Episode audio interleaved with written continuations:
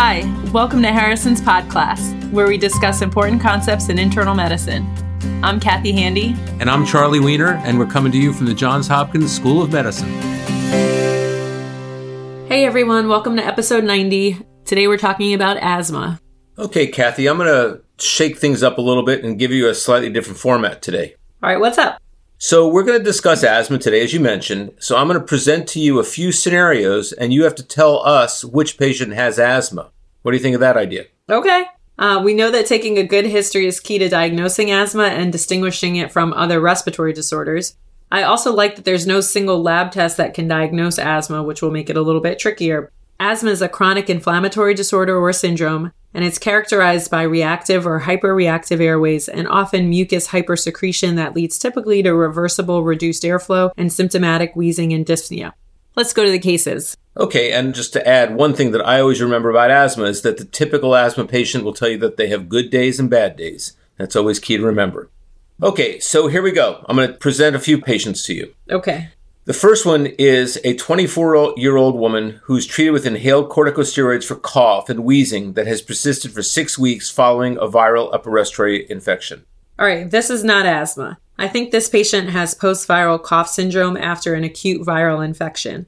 These patients probably do have reactive airways as a result of the viral infection, but it typically resolves, although it may take many weeks. Symptomatic bronchodilators may or may not help. Let's go to the next person. Okay, the next person is a 26 year old man who coughs and occasionally wheezes following exercise in cold weather. All right, this one is interesting. So, again, he likely has reactive airways, but at this point, we'll say he has exercise induced bronchoconstriction, which, in the absence of other symptoms to suggest asthma, should not be diagnosed as asthma.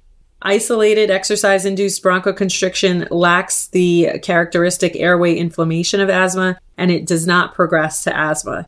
It's caused by hyperventilation with inhalation of cool, dry air that leads to the bronchospasm. But this is a common complaint in asthmatics, though, right? Yeah, it's estimated that 80 to 90% of individuals with asthma experience exercise induced bronchoconstriction, but many individuals who have this do not also have asthma.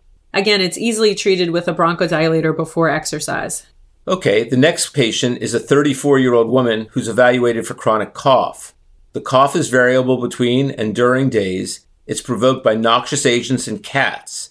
Further history reveals that she does have days when she wakes up feeling short of breath and wheezy. Some days these symptoms are not present. So this does sound very much like asthma. Like you mentioned before, she has good days and bad days, which is typical. And there's a variant of asthma where cough is the predominant symptom. This cough is associated with their bronchospasm. So I think that she is the one.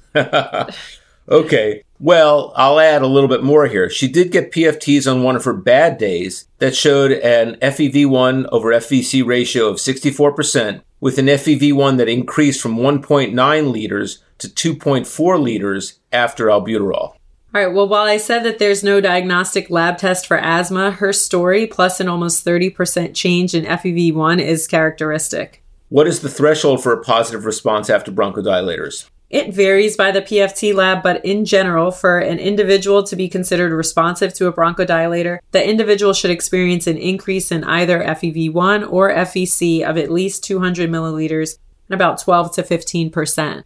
Okay, so we think this patient had asthma. Let's finish the last two patients because I think there's some teaching points. Okay. The next patient, patient four, is a 44 year old man who works as a technician caring for the mice in a medical research laboratory, and he complains of wheezing, shortness of breath, and cough that are most severe at the end of the week.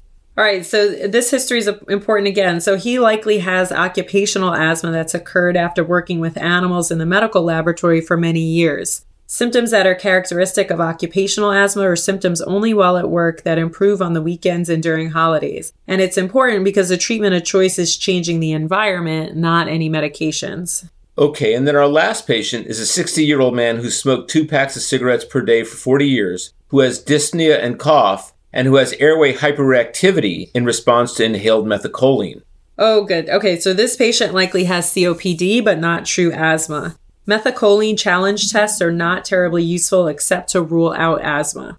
So essentially, all asthmatics should have a significant drop in FEV1 or FVC with small doses of methacholine, but the test has a very low sensitivity. 25 to 50% of patients with COPD can demonstrate uh, bronchial hyperresponsiveness in response to inhalation of methacholine. In fact, uh, many people with simple asthma will also have a similar response. Great. Okay, so the teaching points in this case are that asthma is an inflammatory disorder characterized by episodic bronchospasm, bronchial hyperreactivity, airflow obstruction, and some degree of reversibility. Taking a good history is the key to diagnosis. New diagnostic approaches and new therapies are coming out every year, so it's important to keep abreast of all the developments in this field. And you can read more about this in the Harrison's chapter on asthma. This is Jim Shanahan, publisher at McGraw Hill. Harrison's PodClass is brought to you by McGraw Hill's Access Medicine, the online medical resource that delivers the latest trusted content from the best minds in medicine. Go to accessmedicine.com to learn more.